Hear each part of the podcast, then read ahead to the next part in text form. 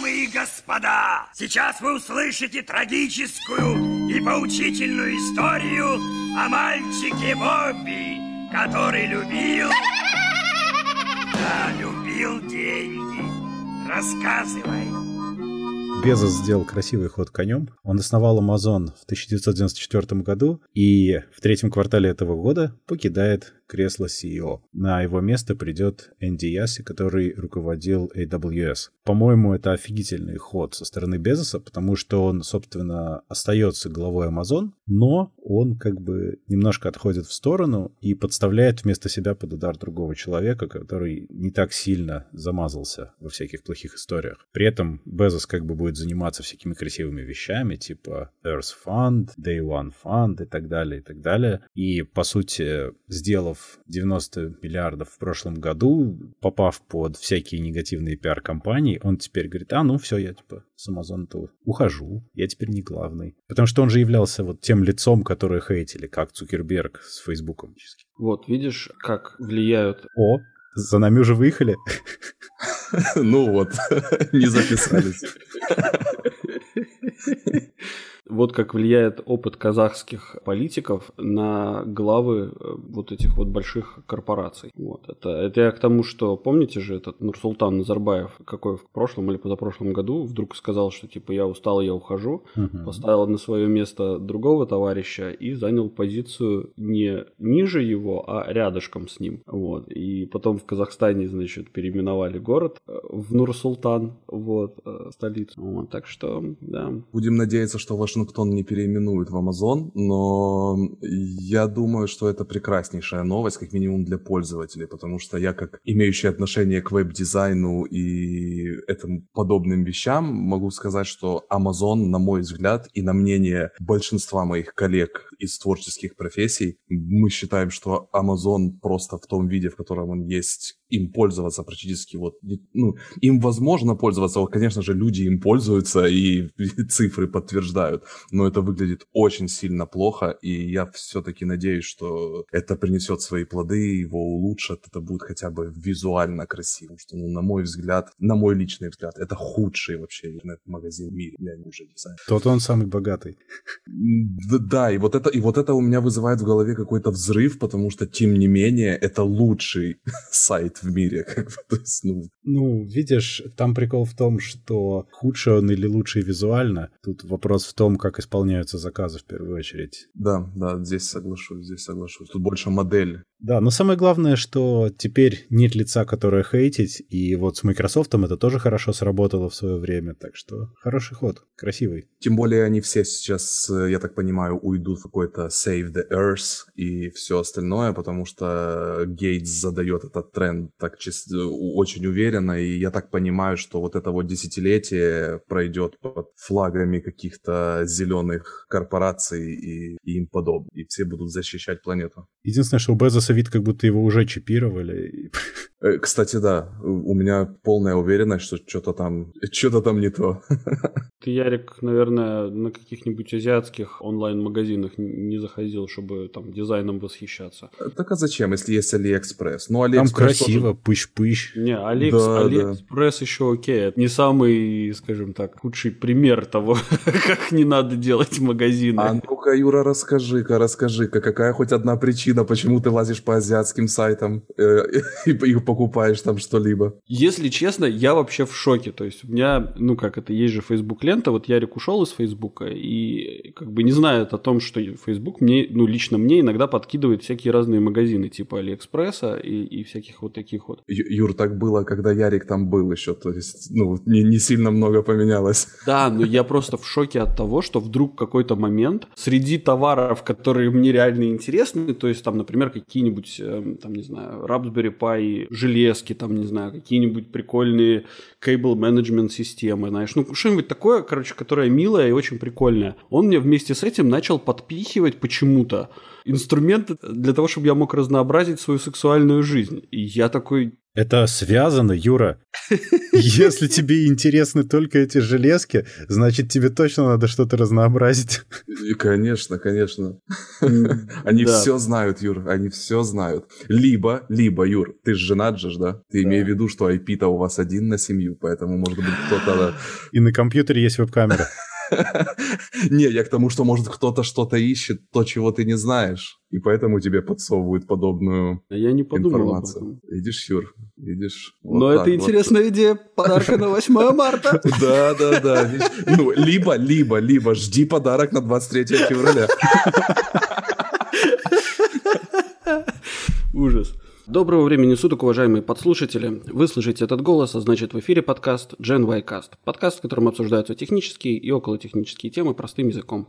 И сегодня с вами в нашей студии повелитель железа и виртуализации Дмитрий из какой-то там Латвии. Очень снежный, привет. Угу, привет. Нас заметает прям. Да, медицинский инженер Юра из, пас... из солнечной Мальты. И с нами сегодня опять наш замечательный гость и товарищ Ярослав из той же самой Мальты. Привет, привет. Привет, привет. И сегодня мы обсудим новости, которые показались нам важными на этой неделе, а вы, в свою очередь, сможете обсудить их с вашими друзьями и подругами. Вот. Да, заходите в наш телеграм-канал GenWayCast.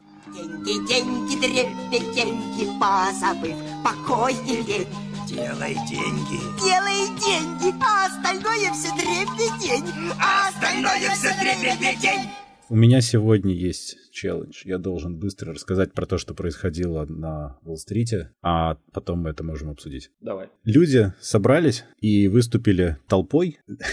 Очень мало людей заработали, очень много людей сейчас потеряют очень много денег. Происходит вот что. Акции GameStop последние 6 лет очень стабильно падали. Падали до 4 долларов за штуку. GameStop — это такая сеть ритейловых магазинов игр, которые, по сути, потеряли актуальность с приходом цифровой эры, и они постоянно закрывали торговые точки, и с каждым квартальным отчетом их акции снова падали и падали. Это хеджевые фонды использовали для того, чтобы на них навариваться, играя на понижение. То есть, что такое на понижение? Это когда ты берешь акции в долг, продаешь, ждешь, пока они еще упадут, покупаешь обратно, отдаешь, разница тебе. Соответственно, в какой-то момент объем таких шортовых сделок по акциям GameStop в разы превысил общее количество акций GameStop в целом. На этом играли основные два фонда, это Melvit Capital и Citron Research. Есть такой subreddit Wall Street Bets, который уже последний год играл с локальным мемом takeover GameStop, потому что они посчитали, что если так будут дальше падать акции, они упадут до 50 центов, и можно будет за 45 лямов купить весь GameStop, и это прикольно. При этом у GameStop всю дорогу хватало наличных, чтобы рассчитаться с долгами, но это никого сильно не волновало. Один из первых кашу, собственно, заварил Кит Гилл с ником Deep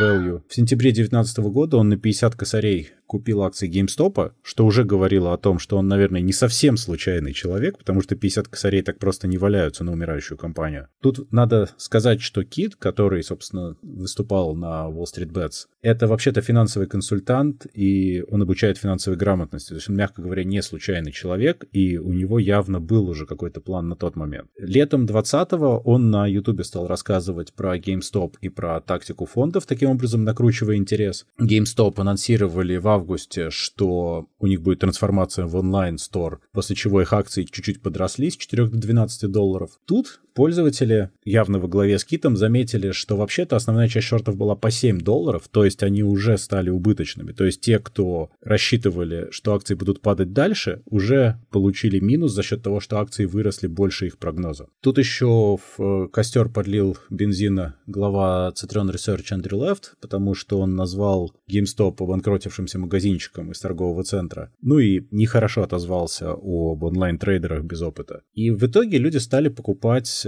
опционы. Опцион — это, по сути, право купить акции по фиксированной цене выше текущей в определенное время. Брокер, продающий опцион, должен потом либо выкупить его обратно, либо предоставить акции. Что произошло? Брокеры продавали их легко, потому что думали, что акции не вырастут, но при этом спрос подгонял рост. Брокеры стали требовать внести деньги или предоставить акции, то есть у фондов уже начались проблемы. В итоге дошло до того, что называется шорт-сквизом, потом гамма-сквизом, когда цены на акции превысили стоимость заключенных опционов, и брокерам уже надо было срочно либо покупать акции, ну, чтобы выполнить антипционные, либо уходить в минус. Срочная покупка акций, соответственно, опять взвинтила цены. В итоге получилось так, что те, кто вкладывались в короткие сделки в начале, Marvel Capital и Centron Research, они потеряли колоссальные миллиарды. Первая оказалась на грани банкротства, вторая огласила убытки в 100%. Акции GameStop поползли вверх со страшной скоростью. Пиком было 438 долларов. Напоминаю, в начале было 4. Ну и, соответственно, это захватило не только GameStop, но и кинотеатры AMC, например, которые были на грани банкротства из-за пандемии. Благодаря своему взрывному росту они выплатили все долги, акции на пике были почти 20 долларов. Также это проворачивали и с акциями Nokia внезапно, внезапно, еще с несколькими компаниями и даже со смешной криптовалютой Dogecoin, у там собачка на логотипе. Все это торговалось через онлайн-платформы типа Robinhood, которые, по сути, предоставляли брокерские услуги. В какой-то момент они вынуждены были ограничить и потом закрыть торги по определенным группам акций, потому что по гайдлайнам и регуляциям FCC они должны обеспечивать финансово эти сделки, а таких денег у них, конечно же, не было. Они брали кредиты, но фактически их это могло потопить купить окончательно. Соответственно, люди обозлились, ставили им рейтинги в одну звезду. Google эти рейтинги удалял, потому что рейтинги ставились массово. Против Robinhood подали коллективный иск, по-моему, уже даже несколько, хотя они, по сути, ни в чем не виноваты. В итоге огромное количество людей на волне хайпа решили, что они такие вот интернет-герои, интернет-Робингуды, и стали покупать акции GameStop, продолжая взвинчивать цены. Естественно, что это все не затачивалось под каких-то там мелких покупателей покупателей, которых никто не планировал обогащать. Вчера акции уже упали до 90 долларов, акции AMC упали до чуть меньше 8 долларов. То есть те, кто прыгнул в этот вагон уже там, скажем, в конце прошлой недели, они уже ушли в минус. Все мелкие игроки на этом только проиграли. Выигрывают, очевидно, только крупные. Причем это не фонды, а кто-то другой. Но даже те, кто, кстати, выиграли, в частности, вот э, упомянутый Кит, он, конечно, вложив 50 тысяч в, в пиковом моменте имел 44 миллиона, но они были в акциях, их надо еще как-то получить. Это не значит, что у него были эти деньги. Фу, вот, рассказал. Ну да, это на самом деле очень интересно, как это все происходит, но насколько я знаю, опять же, наверное, у нас будет такое мнение дилетантское у всех. В целом, Конечно. Да? Поэтому можно его высказывать. Э, насколько я знаю, это происходит далеко не в первый раз. Подобные ситуации, когда там какую-то утопающую компанию, грубо говоря, которую с помощью шортов пытаются потопить, ее там спасают различного рода фонды. Э, но я больше хочу сказать о том, что я очень тяжело верю вообще в целом, не только даже в данной ситуации, а вообще, что можно просто организоваться вот так вот легко на форуме и создать революцию, грубо говоря, и опустить какой-то мировой сток так, вернее, опустить либо поднять так, так сильно. У этого всего есть, ну, мне кажется, что-то более глубже. Насколько я, опять же, знаю, у Уолл-стрит, назовем это так, уже давно обсуждается так званая реформа, э, которую они хотят продвинуть, но, естественно, упирается полностью вся система, потому что это, по сути, деньги каждого. То есть, как правило, революции, реформы и прочее ни, ни к чему хорошему экономически не приводят. Но эта реформа нужна, как минимум, с появлением вот таких вот, как ты назвал, там, Робин Худ систем, там, и Торо, и все остальное, потому что, ну, сегодня тебе не нужен брокер, сегодня тебе не нужно никуда звонить, никого нигде оповещать, ты зарегистрировал аккаунт, верифицировался и пошел торговать сам, делая, что хочешь, тебя никто не контролирует, тебя контролируют сугубо на суммы выплат, и чтобы все было честно, чтобы не было мани-лондеринга. Вот, поэтому слух о реформе вообще в целом и подходах, как выхода на рынок IPO, так и торговли бумагами, насколько я знаю, он стоит уже давно, но сдвинуть с места эту машину практически невозможно. И есть вероятность, что подобная выходка, назовем это так, может быть как часть лобби какой-то определенной группы, которая топит за подобные реформы, чтобы все-таки толкнуть это с помощью закона, возможно, что-то поменять, потому что мы сами видим, какая проблема существует. Ну, возможно, для нас это не проблема, но я думаю, для многих это очень большой риск, когда Илон Маск одним твитом может поднять, например, биткоин на 30%, либо ну, же... на 30 он не поднял. Но там был не только Илон. Нет, когда, как, вот этот последний, когда он в описании поставил хэштег биткоин, Да. то на 5 часов на 30% был джамп. И, ну, потом, понятное дело, все откатилось. Да, 15% было. То есть какой-то чувак в Твиттере пишет твит, и это влияет на мировую экономику. Возможно, это нормально в будущем, но пока что это странно, мне кажется. Ну, это рискованно для финансов, для экономики. Я все, пока что. Здесь я согласен с тем, что это не выглядит как просто люди собрались. Скорее, людей очень успешно повели за собой, потому что фактически, опять же, очень маленькое количество людей на этом выиграли хоть что-то. Те, кто выиграли, выиграли очень много. В основном люди, безусловно, проиграли. Вся основная толпа, которые устраивали, собственно, вот это вот все действие, они потеряли свои деньги. И они потеряют еще больше. Просто потому, что они не до конца в курсе этого рынка, и это слишком сложный рынок, чтобы в него лезть. Здесь же, возможно, речь не о деньгах просто идет, в том-то и дело, а создать информационный повод. Это то, каким образом ты можешь начать общаться с государством, с правительством и с законотворителями. Да, безусловно. Я имел в виду, что повести за собой, э, показав, что якобы можно выиграть деньги на этом, но на самом деле, да, я считаю, что ты прав, что цель была совершенно другая, и мы эту реализацию этой цели увидим через какое-то время, потому что это хороший аргумент для изменения регуляций, потому что это показывает несостоятельность в какой-то мере текущей системы которая не адаптирована под такой трейдинг, под онлайн-трейдинг. Так же, как банки. Например, вот мы в Европе здесь, а особенно в странах СНГ, там, насколько я знаю, клиенты очень балованные. То есть у нас есть приложение, у нас все там быстрые транзакции, ты нажал кнопку, все отправилось. Ты приезжаешь в Америку, в страну как бы первого мира, грубо говоря, где ты ожидаешь просто лучший сервис и лучшие подходы, и люди просто шокированы первые месяцы от, того, что чеки нужно какие-то выписывать. Ты, ты нажал кнопку «Отправить», а оно придет через три дня, то есть не, не сейчас. Причина этому — это старая машина, которая работает, насколько я знаю, там 50-х, 60-х годов. Она не менялась, не обновлялась, она только там на нашем языке, скажем, апдейтилась, но она доапдейтилась до какого-то своего максимума. Ее уже давным-давно пора там типа написать from scratch для банков малейшее колебание вверх-вниз – это очень большие деньги, и они, как правило, не рискуют и не сторонники чего-то нового. То есть им проще, чтобы все было как есть, потихонечку, идем вперед, все надежно и прочее. А, ну, это в наших странах там. Да, новый банк откроем. Ничего страшного.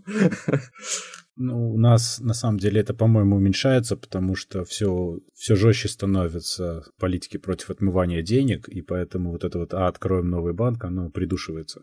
Э, я с точки зрения технологий сейчас сугубо, то есть с пользовательских интерфейсов, э, удобства работы и прочее. То есть в Америке просто, чтобы это сделать, то нужно поменять еще и бэкэнд немножечко, а у нас как бы, ну, в принципе, уже все поменяно плюс-минус там за последние 10 лет.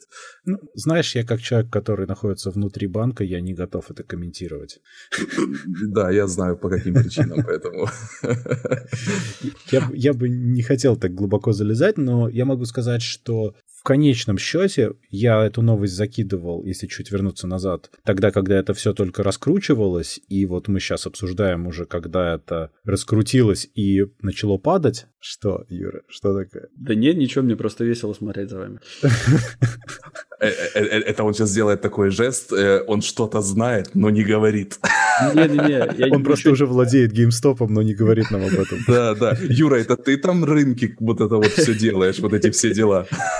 У тебя доступ к Илон Маска аккаунту. Ну вот, собственно, суть-то в чем? Казалось тогда, что вообще ничего не понятно. Интернет, которому стало скучно во время там карантинов, устроил непонятно что. И интересно было посмотреть, как это будет развиваться. Вот мы смотрим, мы понимаем, что это развивается так, как можно было предполагать, что со временем выяснится, ради чего все это было. Да мы не понимаем этого, и мы в целом, чтобы понять механизмы торгов, потратили довольно много времени, а уж тем более лезть туда, это было бы вообще безумием. Но большая, большая часть людей со скуки залезла и получили результат. Я понимаю, что вот эта вот теория заговора, она, которую озвучил Ярослав, она имеет право как бы на жизнь, и это действительно, возможно, один из вариантов. Но с другой стороны, я понимаю, что вот эти те большие киты, на которых начали охоту, которые против каких-либо реформ, которым действительно на самом деле сейчас, ну, типа, там, ну, сегодня проиграли набрали 2 миллиарда, завтра 2 миллиарда заработаем, как бы никаких проблем. То есть им это, как говорится, слону дробина, вот эти вот какие-то прыжки, скачки. И им, конечно же, не интересно никакие регуляции вводить. Но к чему я, собственно, веду? Я веду к тому, что кто же может быть тогда заинтересованным, чтобы это сделать? Какие-то маленькие хедж-фонды, которые организовались и решили срезать жирку с больших хедж-фондов? Да ну вряд ли. Как минимум, потому что два огромных фонда, по сути, на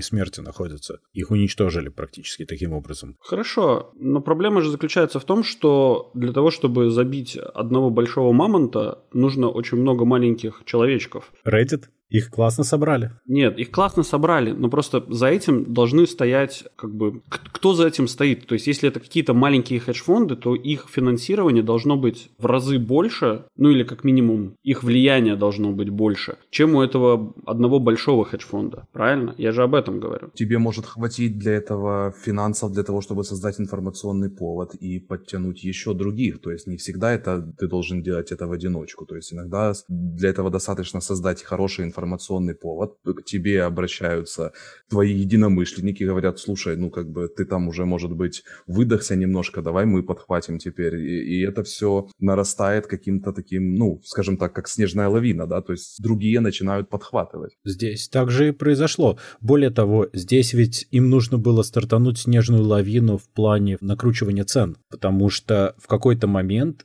цены накручивали сами себя, исходя из механизмов рынка. Mm-hmm. Когда начался рост, брокеры брокеры вынуждены были покупать акции, чтобы обеспечить опционы, а фонды вынуждены были продавать акции, чтобы не уйти еще больше в минус. Этот оборот акций очень сильно стимулировал их рост дальнейший. Важно было начать эту лавину. И именно вот это вот действие которое длилось несколько дней, привело к сумасшедшему взлету. Важно было дать этот огромный толчок. Да, потому что если кто-то зарабатывает на повышение, кто-то зарабатывает на понижение. Самое главное, почему растут акции очень часто, это не потому, что там компания капитализируется хорошо, от того, что волюм есть, скажем так. То есть идет движение вверх-вниз, вверх-вниз постоянно. Есть... Э, ну да. После длительного падения здесь нашли способ толкнуть так, чтобы оно резко начало расти, а дальше оно как снежный ком выросло, по сути, в сто раз. Больше. Ну и плюс то, что ты, Юра, говоришь там по поводу вот финансовых составляющих, надо же не забывать еще такой момент, что это не только о деньгах. Рынки, вот, вот эти вот бумаги и прочее, и такие большие корпорации, это в первую очередь для больших акул, как ты их назвал, это влияние, это власть, а потом уже деньги. Там никто не борется, я думаю, за несколько миллиардов долларов. Все деньги, им если надо, они печатают. Им, если что, напечатают. Ты знаешь, их даже печатать не надо, потому что эти деньги в реальности никто не видит. Конечно, конечно. конечно. Там даже не нужны физические бумажки для этих целей. Так, слушайте, не рушьте эту самую... У людей в умах как бы все еще существует вера в экономику мира, финансовую структуру и как это все должно работать, поэтому не надо сейчас, сейчас кого-то в депрессию вгоните, что там кто-то бабки печатает, а кто-то не может 500 баксов заработать. Слушай, ну предыдущие, предыдущие кризисы разве не показали, что эта вся система немножко не такая, как все предполагали? Она давала намек, но там все постоянно выходили и говорили, у нас все стабильно, все нормально, стабильный Но вы рост. держитесь. Не, подожди, как это? Стабильный отрицательный рост.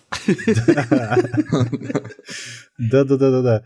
Ну, ну, слушай, насчет 500 баксов не может заработать. Так в том-то и дело, что система так устроена. Она настроена на то, чтобы увеличивать расслоение, а не уменьшать его. Любые подобные действия, они только увеличивают разрыв между достатком и его отсутствием. Ну да, конечно. Ну вот. Поэтому в данном случае опять большое количество людей потеряли большое количество денег, и эти деньги осядут в карманах очень маленького количества людей, как всегда и бывало. И вот это все интернет-робин гудство, оно на самом деле довольно-таки забавно выглядит, потому что люди ну, не до конца понимают, для кого они это делают. Они думают, что для себя. Очень вряд ли. Мне вот интересно, а вот кто-то же в пике, наверное, купил акции, что они вниз пойдут? Наверняка, безусловно. Конечно. И это же, наверное, открытая информация, потому что вот эти вот хедж-фонды, которые большие, про которые ты говорил, да, которые потеряли, вот Marin Capital и Sidon да. Research, это же открытая информация. Все шорт-позиции быть, должны быть открыты. Ну, то есть они паблик. Да. да. Ну... Можно же отследить те хедж-фонды, которые быстренько впрыгнули в, в поезд э, падения акции GameStop. Я уверен, что это будет сделано, и эта история продолжает развиваться. Она продолжает развиваться каждый день. Я думаю, что отчасти будет понятно, потому что, конечно же, на пике есть очень прямой смысл шортить это все, конечно. Более того, одними и теми же людьми. Да, может быть.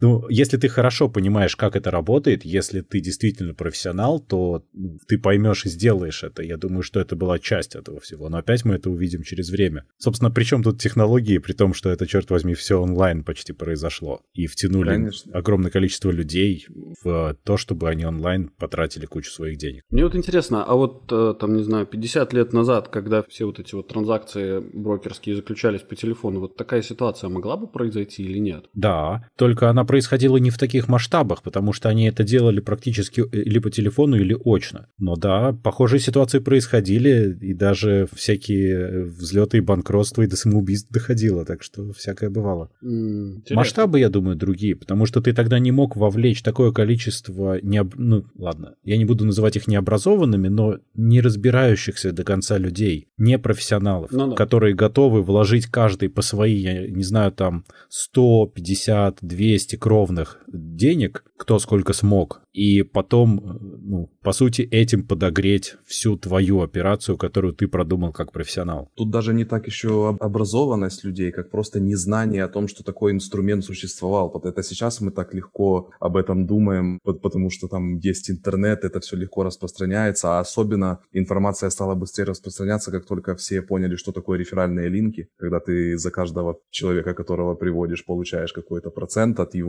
lifetime value. Каждый, кто в системе, заинтересован привести еще новых людей, соответственно, они распространяют информацию об этом. Раньше такого не было. Раньше там, если ты кому-то, я думаю, сказал, что ты на фондовом рынке играешь с акциями, то, ну, как бы с тобой так здороваются, конечно, в подъезде, но руку не подают так легко, потому что ты очень подозрительный человек. Ну да, а здесь это все у тебя в телефончике, и тебе и знать сильно ничего не надо. Я думаю, что подавляющее да. большинство людей, которые тут поучаствовали, не разбирались в этом. Я еще раз прям хочу это сказать. Мне кажется, что никто сильно не вчитывался в эти механизмы, они скорее сели на вот этот хайповый поезд и поехали. Скажу даже больше. Я сам торгую опять же, звучит очень круто. Я просто зарегистрировался на подобной платформе, делаю какие-то движения, которые показаны в инструкции, грубо говоря, и следую своей какой-то интуиции, да, и при этом сейчас рассуждаю на эту тему вот здесь в подкасте, будучи абсолютным дилетантом вообще в этом всем деле, как бы... Конечно. Но при этом мой аккаунт в плюсе пока, то есть можно меня назвать успешным трейдером, как бы, ну, такое, думаю. Мы, мы сразу сказали, сказали, что мы особо не разбираемся. По сути дела, мы все прочитали немножко матчасти, что это такое. Мягко говоря, мы не разбираемся. Но ситуация безумно интересная. Да, с точки зрения технологии даже. Да-да-да, она, возможно, только сейчас стала. Еще недавно такое бы не сработало вообще. Да. Ух. А сейчас мы можем зарабатывать деньги для больших компаний, не работая в них и не выходя из дома. Да, совершенно верно. И это печально. Че, погнали дальше? Э, я, кстати, сегодня читал про коллаборацию Apple с Kia, что все-таки они там на 3,8 миллиарда подписали каких-то бумаг. И что самое интересное, меня больше всего удивило, не, не то, что удивило, а то, что, скорее всего, действительно так и есть, и эта история будет с продолжением. Я на Ютубе смотрю очень много автоблогеров, которые делают обзоры там на машины и прочее, тест-драйвы. И в какой-то момент, вот буквально с прошлого месяца, все начали говорить про Kia, про новые эти машины. И я так понимаю, что это не просто так. Kia стала закупать очень много рекламы. Kia стала закупать рекламы, да, судя по всему. И, соответственно, а это значит что? Что у них начали появляться деньги. А деньги начали появляться откуда? Скорее всего, нам понятно. Ну и я машину купил. Мне непонятно. Ну, а, я ты же... машину ну, купил? Ну, конечно. А, я, я думал, Apple дал, а это ты купил. Не, не, все, это, это, все. Я, это я машину в лизинг взял. Теперь у них есть деньги. Еще несколько лет понемножку в месяц они смогут закупать рекламу. Все, тогда, тогда вопросы сняты. Тогда это не Apple. Раз уж мы тут про биржу говорили, интересная штука с Faraday Future, которые вышли на NASDAQ и подняли миллиард. Вообще, Faraday Future — это стартап, который делал машину. В семнадцатом году он ее показал. Очень многообещающий, кстати, да. Мне, мне очень нравился. Ну, нравится концепция. Слушай, конечно, концепция классная, но Faraday Future такая штука непонятная. Они появились в 2014 году, в 2015 залегли на дно, в 2017 на CES показали FF91 машину, а потом потом опять залегли на дно. Это люксовые, кстати, SUV, между прочим. У них начались колоссальные финансовые проблемы, у них невероятные долги. После анонса машины основатель Джиа Ютинг сбежал в Китай. Его же, кстати, была компания Лека, которая банкротировала. Они наняли двух известных людей из BMW, хотели строить в США в пустыне завод за миллиард. С этим что-то не сложилось. Потом они разбирались с фондами снова наделали сумасшедших долгов. Основатель подал на банкротство в 2019 году, имея личные даже только долги в 3 миллиарда. Эта компания, она вся в долгах. И ничего не сделали до сих пор. Но обещают построить завод в Калифорнии, обещают все-таки выпустить эту машину в течение 12 месяцев. Потом, говорят, будут еще другие модели. Делать будут в Корее. Но пока это только слова. Ну, это нормально, я считаю. То есть, ну, они по-прежнему ищут деньги. То есть, любой стартап, а это все-таки стартап, бьется на раунды, так званые. Для того, чтобы привлечь какие-либо средства на большую идею, тебе нужно сам один дизайнер, грубо говоря, и идея, собственно, которую нужно от, красиво отобразить. Ты, грубо говоря, приходишь к людям, у которых есть деньги, убеждаешь их, что в светлом будущем ты проходишь в первый раунд, так званый, получаешь каких-то там 50-100 тысяч евро на какой-то концепт, на что-то, что можно будет показать и в чем-то убедить на оговоренный срок. Затем, если все это нравится, ты спустя время время подтверждаешь, что ты молодец, ты вот выполнил все планы, ты заходишь во второй раунд. Во втором раунде ты уже, возможно, просишь миллион и так далее. Здесь, возможно, цифры изначально были немножко другие, побольше, но суть одна и та же. Все эти компании, все стартапы, это нормально быть в минусе, это нормально э, быть в отрицательных финансовых показателях, то есть это вполне ок. У меня ощущение, что очень долго. Да, единственное, что когда это долго, то это просто потом перестает быть актуально и интересно уже инвесторам, потому что, ну, 10 лет мусолить какую-то технологию, это в сегодняшнем мире очень долго. Ну, кроме того, слушай, ну, по дороге сдохла одна из компаний того же человека, по дороге несколько миллиардов долгов, это звучит очень странно. Это звучит похоже на компанию Никола, да, по-моему, которая показала свой грузовик, который был просто коробкой, которая ехала с горки. Да, Никола. Вот, ну, то есть у них же был грузовик, который они показали, как классно ездит, но оказалось, что он едет с горы, а мотора там не было. Ну вот... Ну, быть, быть в долгах – это нормально для стартапов. Почему? Потому что очень многие не собираются, ну, точнее, 90% стартапов не собираются всю свою жизнь отдавать этому делу. Их задача нагнать капитализацию, продаться или же выйти на IPO и забыть об этом.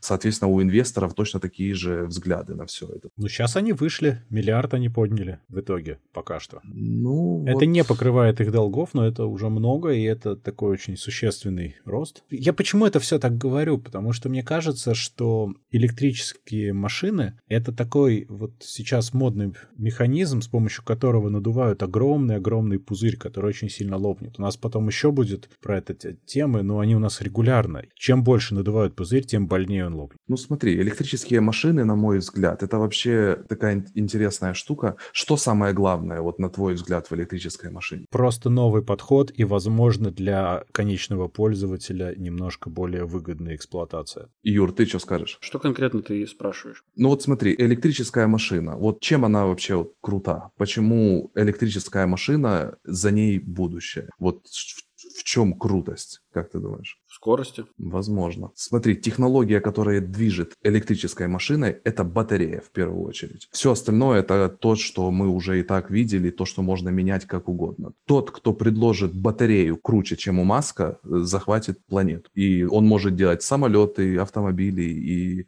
все, все, все что угодно. Сегодня Тесла является крутой по одной простой причине. Не потому, что машина крутая, круче Мерседеса или круче BMW и Audi, она хуже, чем BMW, Audi и Mercedes, в, как минимум в салоне и по многим технологиям даже, на, на мой личный взгляд. Но чем она все-таки круче, это тем, что ее не надо заправлять. А не надо заправлять ее, потому что у нее есть хорошая батарея, не которая едет просто 100, 100 или 200 километров, а которая может ездить от одного заряда долго. Соответственно, если выйдет на рынок кто-либо, либо Faraday Future, либо еще кто-то, у кого батарея будет намного, как это слово, емче, больше, скажем так, э, производительней, тот и сделает Маска, грубо говоря. И акции Тесла опять вернутся в прежнее русло, пока Маск не выдаст новую батарею. Уже Например, выдал. с дро- Уже уже, воз- э, уже выдал. И, на- например, я вот немножко в сторону от темы, но опять же про батареи. Одна из причин, почему сегодня дроны не перемещают людей, это только батарея. Потому что построить дрон, который сможет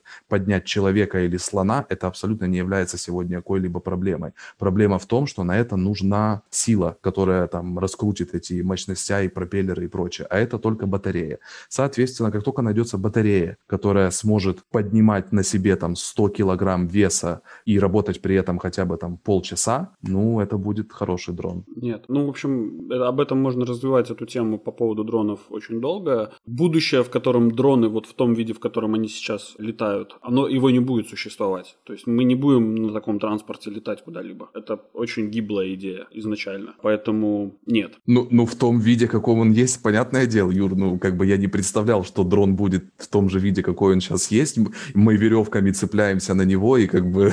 Не-не-не, я имею в виду в том смысле, что пропеллерная система, она не будет существовать в том виде, Ага. потому что это слишком большое влияние на звук, ну, на, на окружающую среду звуком. Представь Мгм. себе, что у тебя огромное, у тебя вертолеты с четырьмя пропеллерами, то есть сколько, сколько звука создает вертолет, да, когда он летит. А теперь представь себе, что у тебя четыре пропеллера, и эти, эти четыре пропеллера, они, и, и этих, вот этих дронов, их, этих вертолетов, их не, не один-две штучки, да, а их там 50, там 60, и все они в пробке стоят. И как бы, ну, ты представь себе, как это, это будет ад. Это мы, мы очень быстро сбежим с этой планеты. Соглашусь, соглашусь, потому что есть с дронами еще такая неочевидная вещь, о которой, как правило, почему-то ну, не поднимаются эти вопросы, но это очень опасная штука. Она отрезает людям пальцы и иногда даже очень вредит руки и прочее, потому что ну, это, это опасная штука, вот эти вот пропеллеры и прочее. Поэтому, когда там родители покупают детям, вот на тебе дрончик, полетай, как бы, то есть они очень часто не задумываются о том, что ребеночку может захотеться пальчиком попробовать остановить пропеллер, а это очень не надо. Северокорейские товарищи хлопают в ладошки. Ну, в общем, не об этом. Давайте вернемся обратно в тему про Faraday Future. То, что ты говоришь про долги, то, что типа это нормально для стартапа быть в долгах, была офигенная фраза. Я ее пытался как-то найти место, куда вставить, но я сейчас все равно вернусь к этому. Офигенная фраза одного из э, представителей бизнеса-инвесторов. Его что-то спросили, говорят, ну, типа, а вы же дом купили в, ну, типа, в кредит или что-то такое? И он ответил, конечно, в кредит. Если ты в Америке никому не должен, типа, тебе никто не будет доверять. Поэтому абс- абсолютно весь бизнес, который в долгах, это, типа, самый надежный, которому А, можно так- доверять. так- Слушай, ну есть, только он тут есть. сбежал в Китай. Я подумал сейчас, что, на- наверное, напрасно в Китай, потому что в Китае тут буквально на- днях расстреляли впервые за долгое время человека за огромные взятки, а тут чувак, который крутил сумасшедшими деньгами, банкротил компании и вообще с миллиардными долгами, почему-то подался в Китай. Мне кажется, это неосмотрительно. Слушай, ну, судя по всему, ты назвал, что они по-прежнему живут и еще что-то до сих пор обещают. Есть у меня предположение, что побежал он в Китай за деньгами. Да, это, кстати, хорошая мысль, здравая. А потом GameStop, фондовая биржа, миллиарды, и Faraday Future поднимается. Да, да, да. Кстати, посмотрите, у нас какой классный переходик к следующей теме по поводу наших китайских товарищей. Да, но там прямо история успеха на самом деле, это ж классно. Давай. А что, я да? Ну хорошо.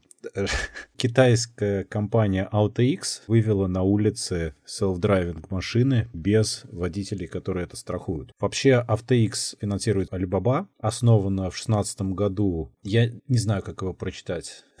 Я не буду, я, я испорчу его имя навсегда. Из э, MIT и Принстона катаются эти машинки сейчас уже по Шэньчжэню и доступны для людей. Можно вызвать через обычное приложение, и там даже уже не отмечается, приедет тебе машина с человеком или без. То есть а, это прям настоящее такси. Также это уже катается в Шанхае, но долгое время было со страхующими водителями. Сейчас вроде как это отменяют, можно без. Они сейчас получают разрешение, чтобы это делать в Калифорнии, а в это же время Байду уже получили разрешение кататься по Калифорнии без водителей. То есть self-driving реально начинает работать. Мне как пассажиру, я однажды, у меня был experience в Лондоне в прошлом году. Я вызвал такси, ну, естественно, в Лондоне за счет компании грех не пользоваться дорогим такси. Вызвал я себе Тесла. Приехал, наверное, индус. Ну, это не имеет особо разницы, кто все-таки приехал. Сидит он за рулем, я сел сзади, пристегнулся.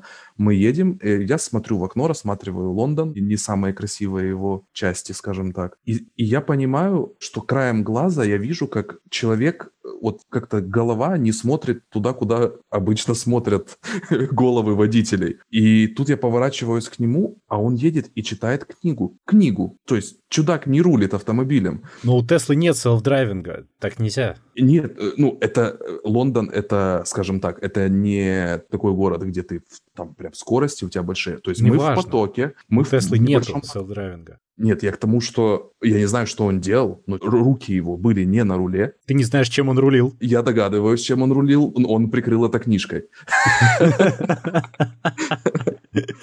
Э, слушай, мне ну, еще э, повезло, что он книжку читал. Тут девочки одной в Москве, по-моему, или в Петербурге совсем не повезло. Да, да, да. Это в Харькове, Юр, это в Харькове, это на Украине у нас, по-моему. Ну, подожди, ну справедливости ради, например, то, что в Тесле, это точно не автопилот, он только помогает, он не готов водить машину полноценно. У меня, например, в машине тоже есть assisted driving, то есть по шоссе ты как бы теоретически, даже по городу, ты можешь не держать сильно руль, не держать ногу на педалях, она будет следить за машинами вокруг, держать mm-hmm. расстояние, держать полосу и так далее.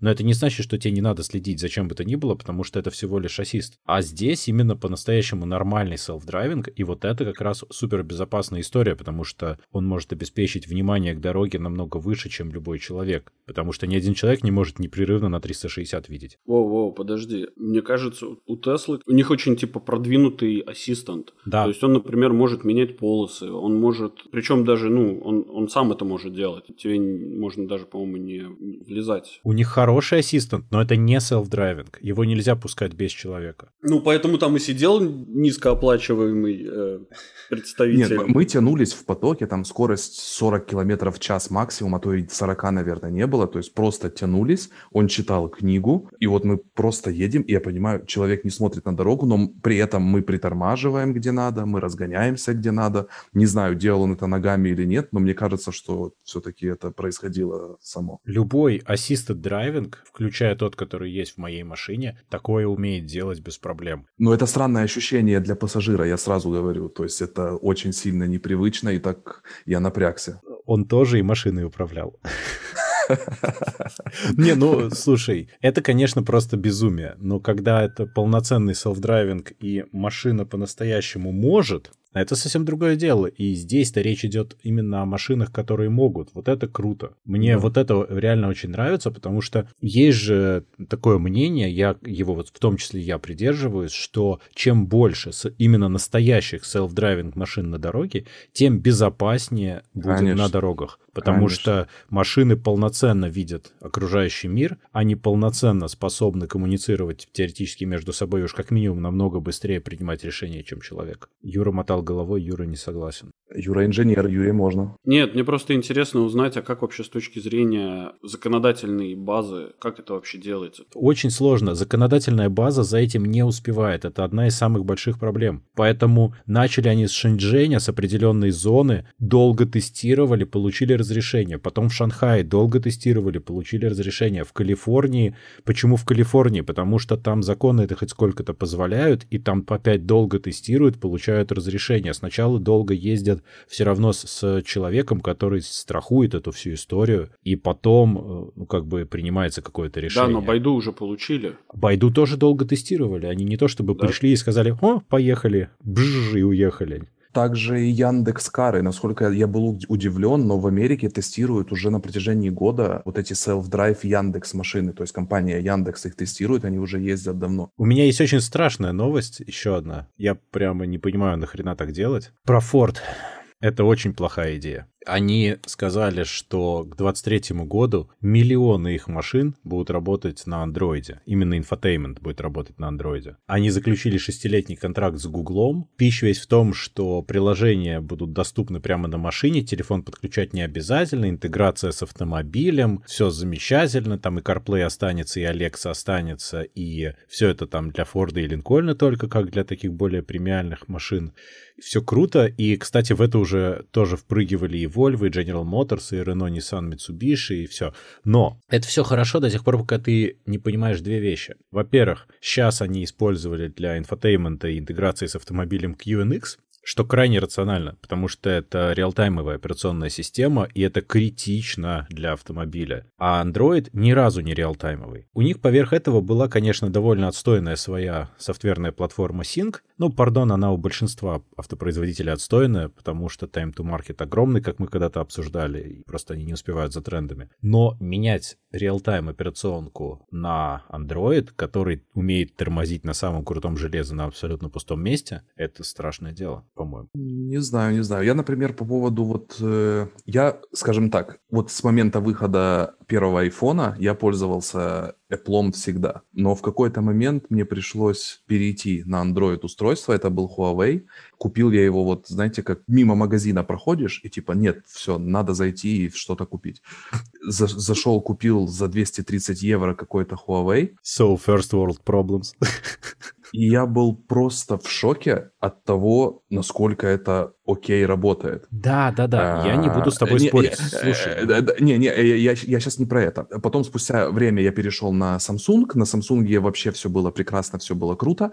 И это был Samsung S8, который по сей день работал без единого лага, без единого тормоза. Да это и, нормальные ну, вещи. Ну вот я, про это говорю. Речь совершенно не об этом. Айфоны и андроиды, они примерно уже там на одном уровне находятся, все в порядке. Вопрос личных предпочтений. Я пользовался и пользуюсь и тем, и другим. Да, там, да. Просто в личных целях я пользуюсь тем, что мне больше нравится. Это мое личное, опять же, дело. Я сейчас тоже на айфоне, но, скажем так, защищаю Android частично. Поэтому... Я не против, я о другом. Если вы в машину пихаете не реалтаймовую штуку, вы просто палку себе в колесо засовываете, по-моему. Мне так кажется. Я, наверное, не совсем понимаю что, что ты имеешь в виду под real-time, или не знаю, что это.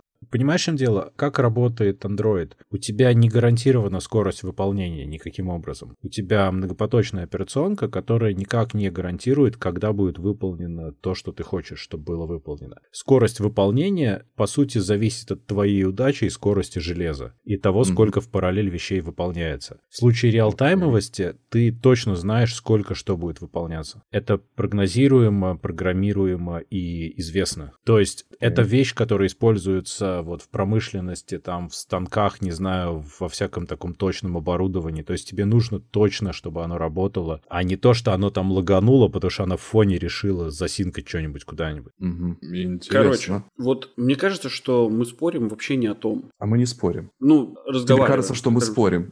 Ну, как это сказать? Обсуждаем не то, что надо обсуждать. В моем понимании использовать какую-то свою операционную систему на автомобиле, ну, это такая себе мысль. Ну как свою? Это же была QNX, на которой они просто свою надстройку напилили. Нет, я имею в виду, что вот машина, она вот обладает своими какими-то мозгами. А, да, окей. Вот я об этом говорю. Что это очень, ну как это не то чтобы глупая затея, это, мне кажется, неправильный подход. В моем понимании все это должно выглядеть следующим образом. Ты приходишь, вставляешь свой телефон в док, и у тебя автоматически на твоем телефоне запускается приложение для этой машины, которое позволяет тебе с помощью каких-то там, не знаю, тумблеров и так далее, расширить возможности своего телефона. Все. А если у тебя телефон за 100 евро и самая дешевая бэушная машина, которая не, не, не, не защищена, ты превращаешься в капсулу смерти? Нет, я не... Нет, подожди. Твой телефон является управляющим элементом он не является мозгами. Я понял. Ты когда его подключаешь, ты расширяешь возможности. То есть там может стоять дополнительный процессор, там может стоять дополнительный неизвестно что, да, то есть неважно, дополнительная оперативка, графические, там, не знаю, карты и так далее. То есть так, по сути говоря, это даст возможность твоему телефону стать премиальным устройством, подключив его в автомобиль. Угу. Да? Окей. Такой продвинутый док на колесах. Да, да, именно так. И тогда это будет работать. Да, это очень хорошая, богатая идея, да. Проблема будет, конечно же, совместимости, так как у кого-то есть телефоны, там, не знаю, на Windows Mobile, у кого-то на Android, у кого-то на, знаю, на iOS. Надо будет искать какие-то методы универсальной синхронизации, или я не знаю, как это сделать, но, в общем, скорее всего, такие возможные вещи реализуемые, скажем так. Либо же мир разделится рано или поздно на Android и iOS э, автомобили. Ну, э, Ну, сейчас он отчасти разделился, потом обратно соединился. Тут, по-моему, реализация меньше софтверная, больше хардварная. Производителей чипов сравнительно немного. Ну, да, Производителей да. железа вообще. Конечно же, будет проблема того, что а у кого-то нету телефона. Ну, наверное, в этом мире существуют еще люди, у которых нету телефона. Знаешь, вряд ли у тебя тогда есть машина, в которой есть такая функция. Тогда у тебя и машина будет какая-нибудь ретро-механическая, поэтому это не будет проблемой. Ну, да, да. Но факт остается фактом, что мне кажется, что к 23 году должна быть не, не машина, которая использует Android, а машина, которая будет большим доком для твоего телефона. Вот и все. Ну да. Но это, понимаешь, сейчас я это примерно так и воспринимаю, но только оно работает в обратную сторону. То есть я почему хотел машину с Apple CarPlay? Потому что я прекрасно понимаю, что софт, встроенный в машину, обновляется редко, он несовершенен. Софт, встроенный в телефон, обновляется намного качественнее, ну, в большинстве случаев, что на Android, что на iOS. Поэтому я хотел машину с CarPlay, потому что, ну как, я втыкаю свой телефон, получаю проекцию, по сути, экрана телефона со специальным интерфейсом на автомобиль, и мне пользоваться удобно, новые фишки прилетают чаще, карты up-to-date. Есть действительно понимание, что это круто, но здесь все полностью только зависит от телефона. То, что ты предлагаешь, это реально хорошая идея, которая позволит любой телефон так втыкать и не испытывать проблем с производителем. Да, прям прикольно. Ну что, пилим стартапчик, делаем презу и ищем первый раунд финансирования? Ну, слушай, для этого нам нужен какой-нибудь Дизайнер, человек, который... например, ко- Ярик. который... Не, подожди, нам нужен для этого как минимум один человек, который будет готов с долгами уехать в Китай. Я готов. Но, но- но только... Слушай, мы нашли и дизайнера, и, и этого негра, который собой пожертвует в критический момент. Отлично. Да, да. Но, но только с очень сильно большими долгами. Это, кстати, очень интересное задание, может быть. Я смотрел одного из вот этих вот всех сейчас модных бизнес-коучей и всего, говорит, а вы поставьте себе цель быть должным кому-то миллиард. Посмотрите на проблемы с этой стороны. Это не так-то просто. Я обожаю этих коучей, которые сидят Да, там в да. Калифорнии и рассказывают ребятам из, из центральной Сибири о, о том, как им выйти из зоны комфорта. И вложить э, всего лишь 100 тысяч во что-нибудь успешное. Да. Ну перестаньте хранить деньги в банке, вложите уже их наконец. Да, да. Деньги должны работать. И сидит такой, Покупайте крипту.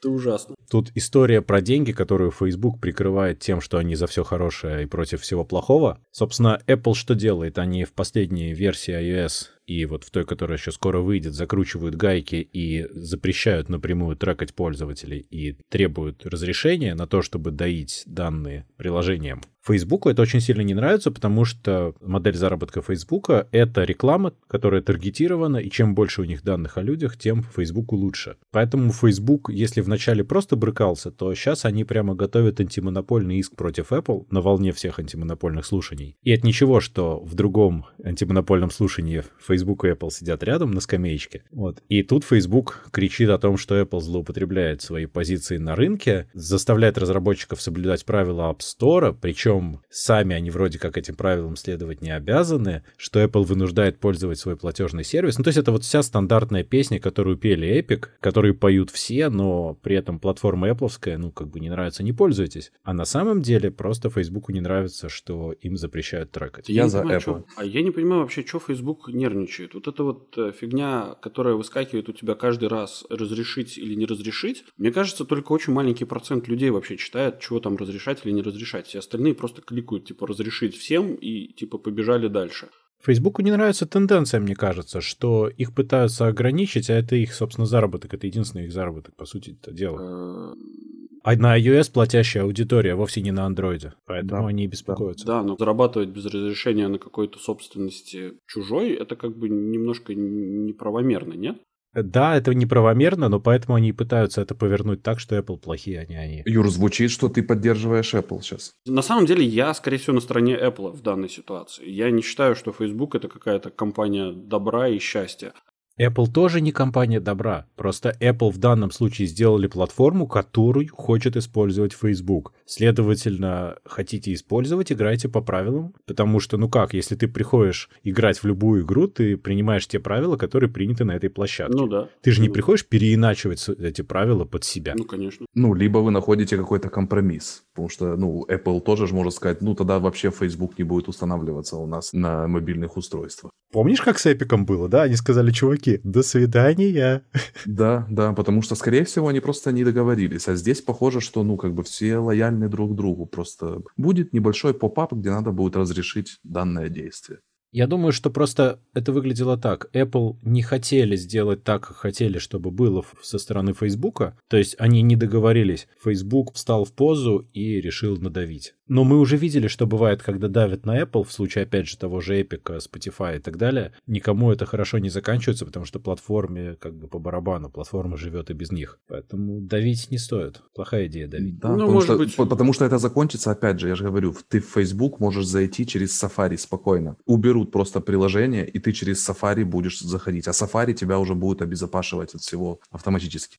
Да. Я тебя- В Safari, кстати, уже это хорошо довольно делает. Так я же за это и говорю. Я больше скажу, у меня э, жена очень долгое время, я вообще не понимал, почему у нее на айфоне нету приложения Ютуба. Она все время заходит через браузер, через Safari. А ну расскажи, а то, мне, кстати, для меня вот есть такие люди, которые вызывают у меня вопросы. Вот э, я не знаю.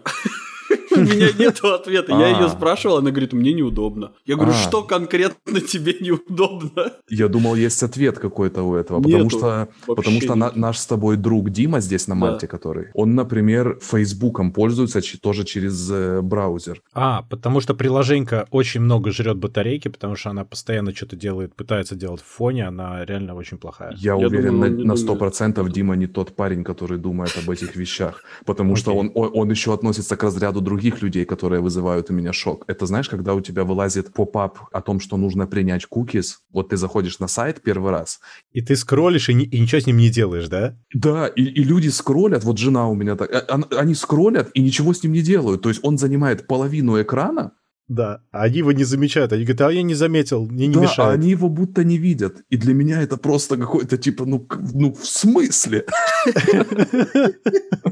Да, да. У меня жена точно так же делает. Я не могу этого понять. И она говорит, я вообще не заметила, оно вылезло, но мне же не мешает, все нормально. Ух, No comments. Что-то мы, мы всегда уходим от темы, это так мило. Почему Да. бы и нет, почему бы? и- Нам можно.